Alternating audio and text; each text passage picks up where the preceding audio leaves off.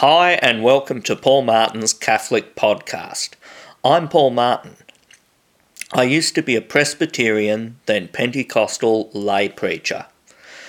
After studying the Bible and church history afresh, I converted to Catholicism in December 2017. And I'm talking today about a hot topic, a very controversial topic among many of the Catholic faithful, and that's the issue of married priests. In the Latin Rite of the Catholic Church, only celibate men are priests, with only a few exceptions, and those few exceptions are Protestant ministers or pastors, mostly Lutheran and Anglican, who have converted to Catholicism, and if they're married, they're allowed to become married Catholic priests. And in the Catholic Church, there are many different rites. There's about 17 rites. Most Catholics are part of the Latin Rite, but there's also the Russian Rite and the Greek Rite, and in Lebanon there's the Maronite Rite. And these rites are different lit- liturgical forms of Catholicism, and in these different rites, they have married priests. It's optional. Priests can either be married or celibate.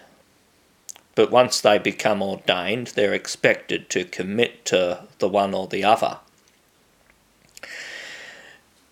But in the bulk of Catholicism, which is the Latin Rite, they do not allow married men to become priests unless they are Protestant cler- or Orthodox clergymen who convert to Catholicism. So the question is should we, in the Latin Rite, allow married priests just as we do in the other rites of the Catholic Church? Or should we continue the way we are with only a tiny minority of Protestant clergymen who convert? And that's what we're going to look at today. Many years ago, well over 20 years ago, when I was about to embark on my theological training in the Presbyterian Church, I went out to the remote rural country area with my parents and siblings, and we visited a Presbyterian minister who was a good friend of ours. Across the road from where he lived, there was a huge, beautiful Catholic church. And at the time, I didn't think much of Catholicism, but I still was awed at how beautiful it was. And it had these nice carvings of the apostles and Mary. I, I knew they Catholics didn't worship them. And I said, That's a beautiful looking church to the Presbyterian minister. And he said, Yes, it is. I said, Are there lots of Catholics in this town? And he said, Yes, there is a lot. And I said, So how many people go to that Catholic church? And his answer made my jaw drop. He said, None. And I said, Say what? None? And he said, That church closed down and the 200 members had to go to a nearby church that's a half hour drive from here. And I said, Why was that? And he said, Because they didn't have a, a priest for their parish. And he said, and Catholics need priests or they can't have confessions and the Eucharist. And I said, isn't it sad that they're so dependent on a priest that a church like this cannot run unless they have one? A few years later, I was at a Pentecostal seminary, and one of my lecturers, who was raised Catholic, but had become Pentecostal, and his mother was still Catholic. And he told us, our class, about the shortage of priests in the Catholic Church. And he said that his mother goes to a church where the priest comes in in the middle of the service. He consecrates the Eucharist, gives it over to the laity who to the lay ministry people who then hand out the Eucharist and then he leaves and goes to his next church. And she said that this priest, due to the shortage of priests, was doing five church services in a Sunday, in a Sunday morning, where he would could not even stay for the entirety of a single service because he had to get to the next church to do that so that everyone at that church could partake of the Eucharist. And I thought, that's crazy. And then I did a, when I became a Catholic, I remembered this and thought, what about the shortage of priests? And I looked up Brazil. Not everyone in Brazil is a Catholic. It's about 50% of the population, which means Brazil has 208 million people. So 50% is 104 million. And they have 16,000 Catholic priests.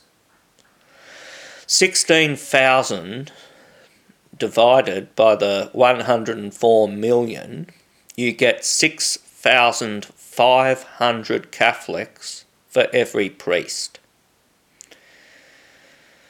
The Philippines has about one priest for 8,000 Catholics, and Manila, the capital, I'm told, has one priest for 20,000 Catholics.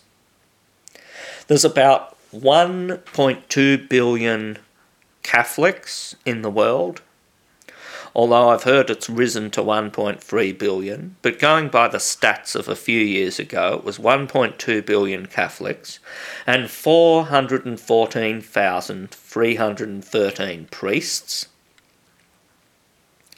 And when you divide that, you've got on average about 2,896, almost 2,900 Catholics for every priest.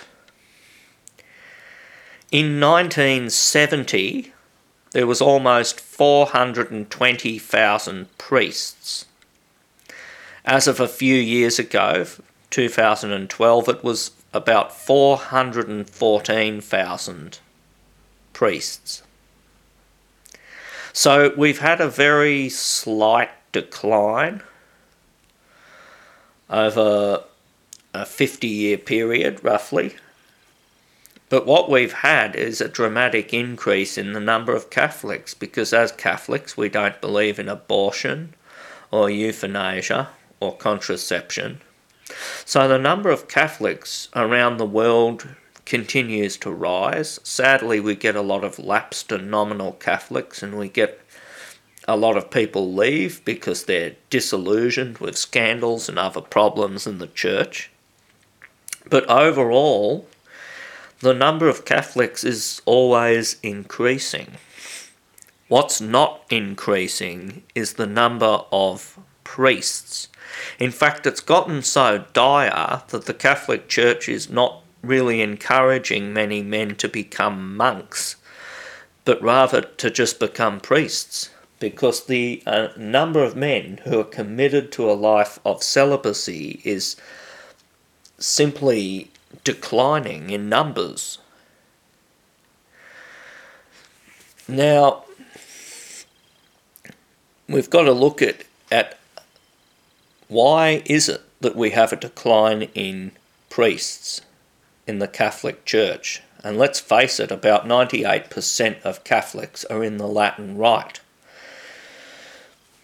Is it because of secularism? Is it because of worldliness or whatever? And the answer is no. Is exclusive celibacy discouraging many men from becoming priests? So, this is not an attack on celibacy itself, But it's asking is exclusive celibacy of the Catholic priesthood helping or harming the number of people who want to become priests? Well, we're going to look at what the Bible says and what the church teaches. So, in Matthew chapter 19, verses 9 to 12, Jesus said that some have renounced marriage for the sake of the kingdom of heaven. He says some. And in 1 Corinthians chapter 7, Paul the Apostle writes that the man or woman who is celibate, who is not married, can serve God better than the man who, or woman who is married. But he also says, nevertheless, he recognises that most, pe- most people don't have that gifting, but he had the gift of celibacy, and he wished that more people did. And in that same letter, two chapters later, Paul the Apostle writes in 1 Corinthians chapter 9 verse 5, Have we no right to take along a wife who is a believer, even as the rest of the apostles and the brothers of the Lord and Cephas, that's Peter, so he's actually saying that Peter, who was the first pope, and all the other apostles were married. They had wives with them that went around during their ministry. And Matthew chapter 8, verses 14 to 17, confirms that Peter had a mother in law. And so 1 Corinthians 9 5 is probably the strongest case and evidence that Peter, the first pope, and the apostle upon whom the Jesus built his church, was married. And for that reason, uh, it surprises some Catholics. Some I've heard try and say, oh, well, maybe he was widowed or whatever, but no, he was not. He was married when he was serving as a bishop in the church. Is celibacy a dogma of the church, or is it a discipline? Well, let's have a look at a book. This is the book that converted me to Catholicism. It's called Defend the Faith by Robert M. Haddad. It's published by Parousia Media. It was written in 2011. And it has a nihil obstat and an imprimatur from Catholic Church authorities. That means that everything in this book is approved of and in agreement with orthodox, true, theologically sound Catholic doctrine. So there's nothing in this book I'm about to quote which is heresy or at odds with Catholic teaching. And I refer to his chapter, Celibacy of the Clergy, on pages 359 to 360. And this is what it says Celibacy is not a dogma of faith, but a disciplinary law designed to increase the dignity of the priesthood. In the early church, there were many married men chosen for the offices of priest and bishop. But as the numbers of single eligible men increased, more of them were ordained. Though widely practiced since the beginning of the Church, celibacy was introduced as a mandatory rule in the Western Church only during the 11th century as part of the reforms of Pope Saint Gregory VII. The Church has the right to make or unmake such positive ecclesiastical laws on the basis of the power of the keys given to St. Peter. Unknown to many, the Eastern rites of the Catholic Church have never changed their discipline and even to this day allow married men to become priests. However, once ordained, an Eastern rite priest cannot marry, and only celibates can be chosen as bishops. So, here in this Catholic book with an imprimatur, which is officially approved by the Catholic Church, celibacy of the priesthood in the Latin Rite is a discipline. It's not a doctrine, it's, a, it's not a dogma, and it can be changed at any time. And he says it was celibacy of the priesthood was introduced by Pope St. Gregory VII, and he ruled from 1073 to 1085 AD.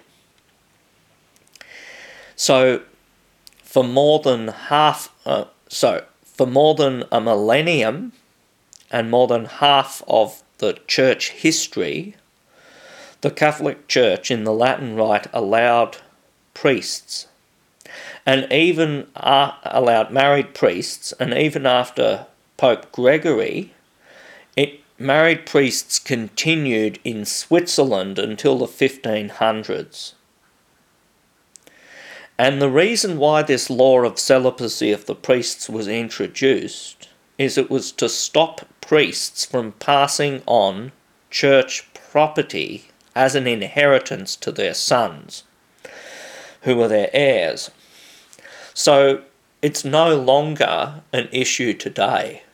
But what was an issue back in the medieval times was the reason why they introduced exclusive celibacy of the priesthood in the Latin Rite. While all the other rites of Catholicism continued with married or celibate priests. So, for most of church history, priests were either married or celibate. It was normal to have that until the medieval period. What about Protestant churches? Do they have a shortage of pastors? Well, I knew a Bible scholar and teacher from America, and he told me that when there is a vacancy for the ministry in Protestant or evangelical churches in America, they have on average about 200 applicants he said at Bible colleges, they tell the people, look, you'll be very fortunate to get a job as a pastor after you get this degree. Don't expect it, and we can't guarantee that you'll get a degree, that, that you'll get a job from this degree.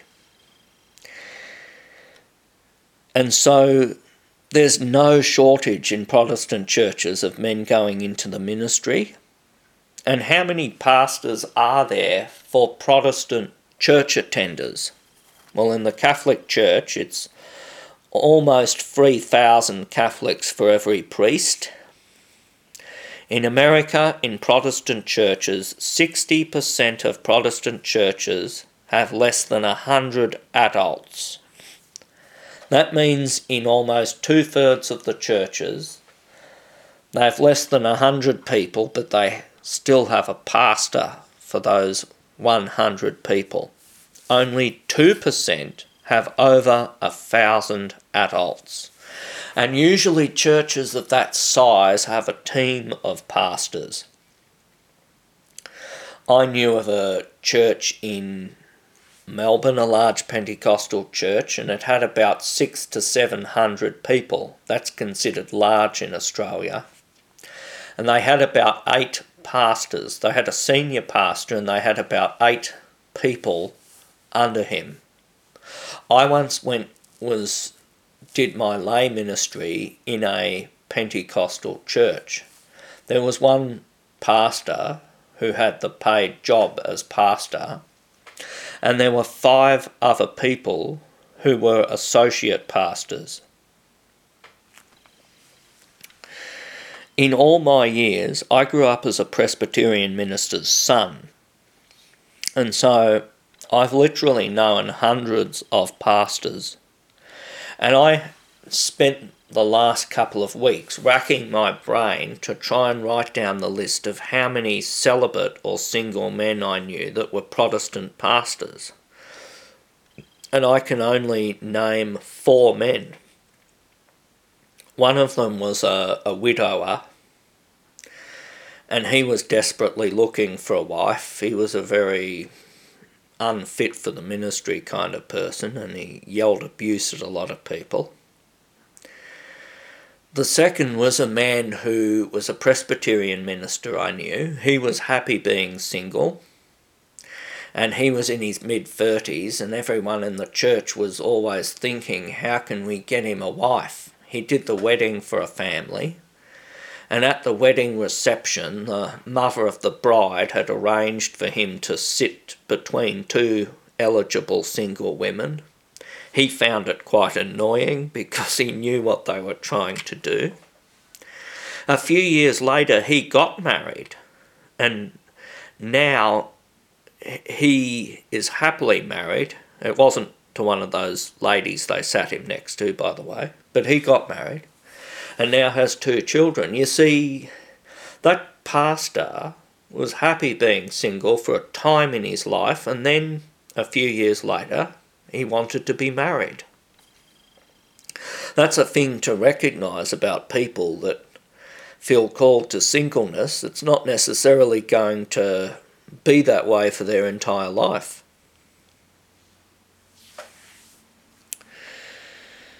And then there were two other men I knew that were single, and they were happy that way.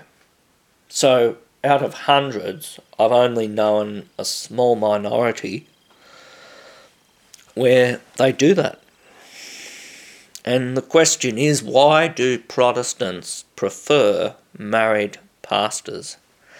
In fact, Protestants generally don't think much of single men going into the ministry. They could be wrong, they could be right, but here's the reasons that are generally given. The feeling is there's less temptation. If a man's married, he has a wife that he can sleep next to every night, it takes away the loneliness. And if he has a wife, he's accountable to her more than to anyone else in the church because she's the one who will smell perfume all over his body if he comes home late at night and she'll wonder what he's been up to. It helps them to do marriage counselling more effectively because until you get married yourself, you can't really know what it's like. Whenever I've asked for advice for my own marriage from Catholic priests, they give good advice and they give biblical advice, but it's not something that they can do from experience. It's something they do based on what the church teaches and what the Bible teaches.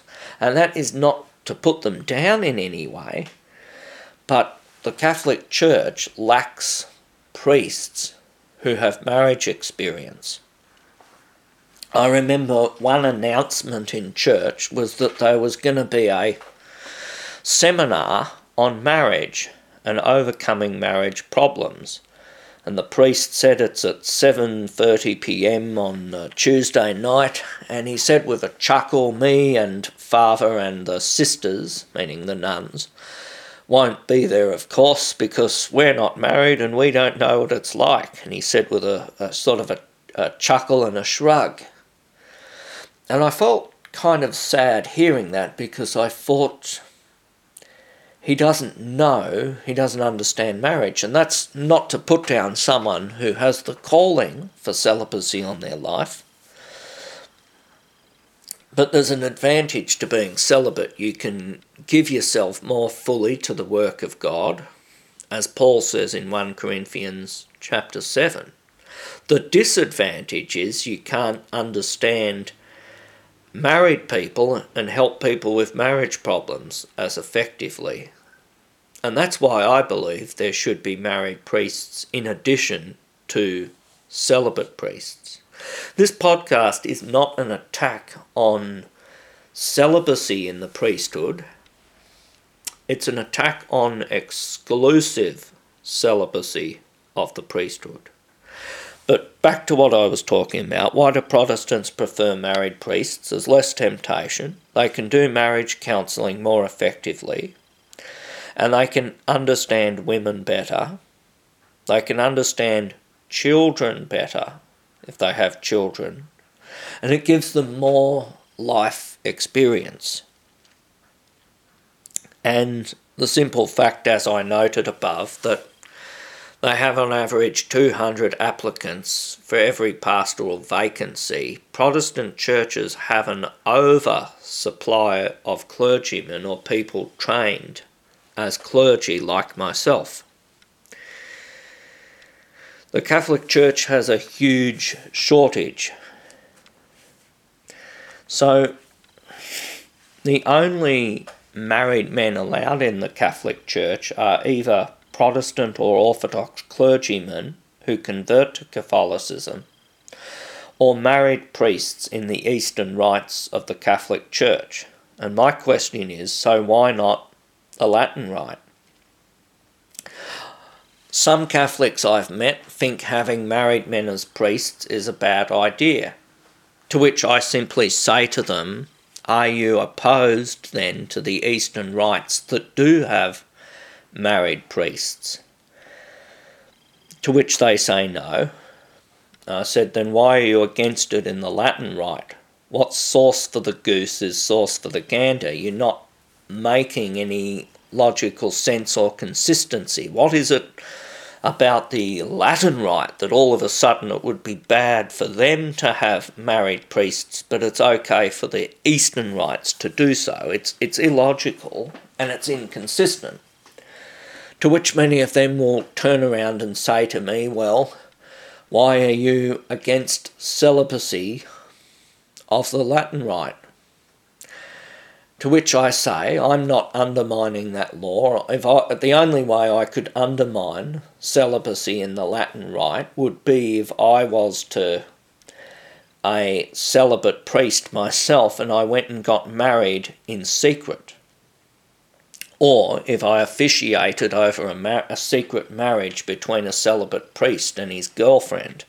That would be going against that, which I'm not going to go. But what I am doing is I'm expressing my opinion that we should change this thousand year old discipline to more uh, effectively include more men in the ministry.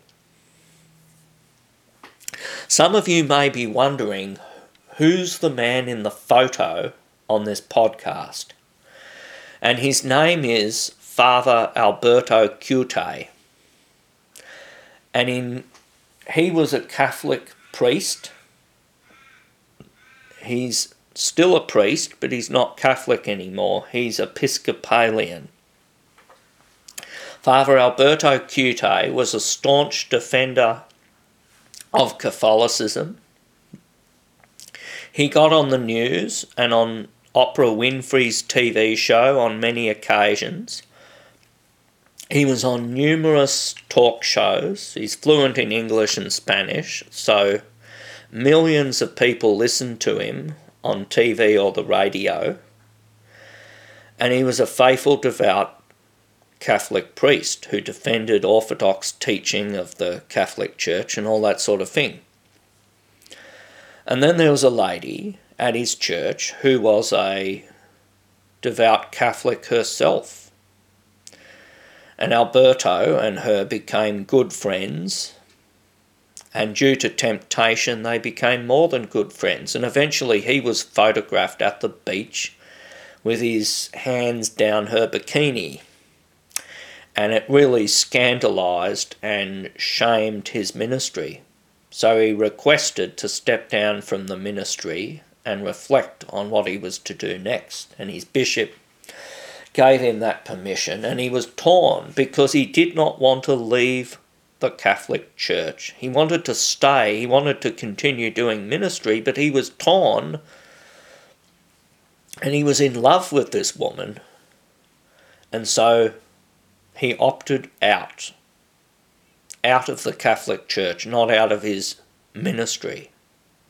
He got married to this lady, and they're now happily married with some children. And Father Alberto Cutié still gets on Oprah every now and again, and he, he talks about how life's changed and he feels a lot happier now that he's married. Father Alberto Cutié says that he gets emails, phone calls, or messages regularly from Catholic priests. He claims it's a daily thing where they tell him, I'm in love. They're in love with some woman, and they're torn between their commitment to a life of celibacy or giving up their ministry in the Catholic Church. And for many decades, there's been negotiations between the Anglican and Catholic churches on the Anglican Church coming back into communion with Catholicism. But it's never actually happened. They've become good chummy buddies, they've become in regular contact with each other. Anglicans, probably more than ever, have begun to really appreciate Catholic spirituality and some of the Catholic saints. And many Catholics I, I meet seem to think that the Catholic Church is on the verge of joining up with Catholicism. When I first converted to Catholicism and I heard about that, I, I snorted and I thought there's a snowflake's chance in hell of that happening. And the reason being is because the Anglican ministers don't want to give up marriage.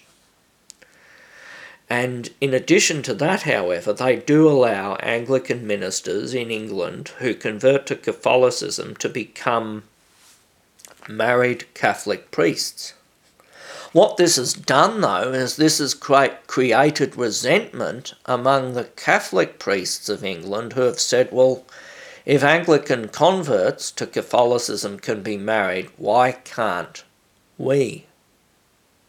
Now that shows you the widespread dissatisfaction among many priests that they do want to be married.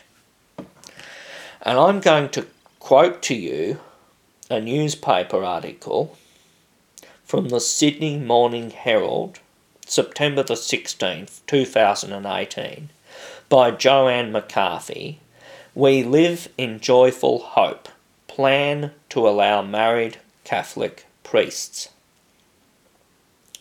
And it says that Australia's Catholic priests have been calling for marriage to be allowed, that is, for celibacy to be optional. And this is the Council's submission to the Australian Catholic Church Plenary Council Conference in 2020, the first of its kind since 1937 will argue that priests have left the church to marry and they should be allowed to return to the priesthood as married priests. And it showed that the majority of priests, a majority of priests, were in favour of optional celibacy from the point of view of opening the priesthood to married men. So even priests that don't have any desire or plans to get married, even they think that there should be married priests. And most of the priests I've spoken to tell me how utterly exhausted they are because they're too thin on the ground. They're too small in numbers. In South America, it's very common for Catholic priests to have a, a common law wife. That is a secret girlfriend, or not so secret girlfriend, that they're, that's living with them and they're having sex with. What are the arguments then against having celibacy of the priesthood? One of the arguments is that priests are too busy for a family. And my answer is to say they're only too busy for a family because there are too few priests. And the reason why there are too few priests is because most men don't want to be celibate. This same logic that, oh, they're too busy uh, to have a family, could be used to argue against having a family and a career at the same time. Plenty of people can do both. Another argument is to say that Jesus and St. Paul were celibate, to which I say yes, they were. But Peter was not, and most of the other apostles were not. That's not an argument for exclusive celibacy in the Latin Rite. That's simply a good argument that God calls married and single men into the ministry, and some men have the gift of celibacy, and others do not. And this is not to put down celibacy in any way, shape, or form. It's simply to say, look, there's not enough celibate men to look after the needs of 1.3 billion Catholics in the world. We need to open it up for married men so that we can have more priests to look after the spiritual needs of the people. And what does it ultimately matter if a Catholic priest is in a holy, lawful marriage?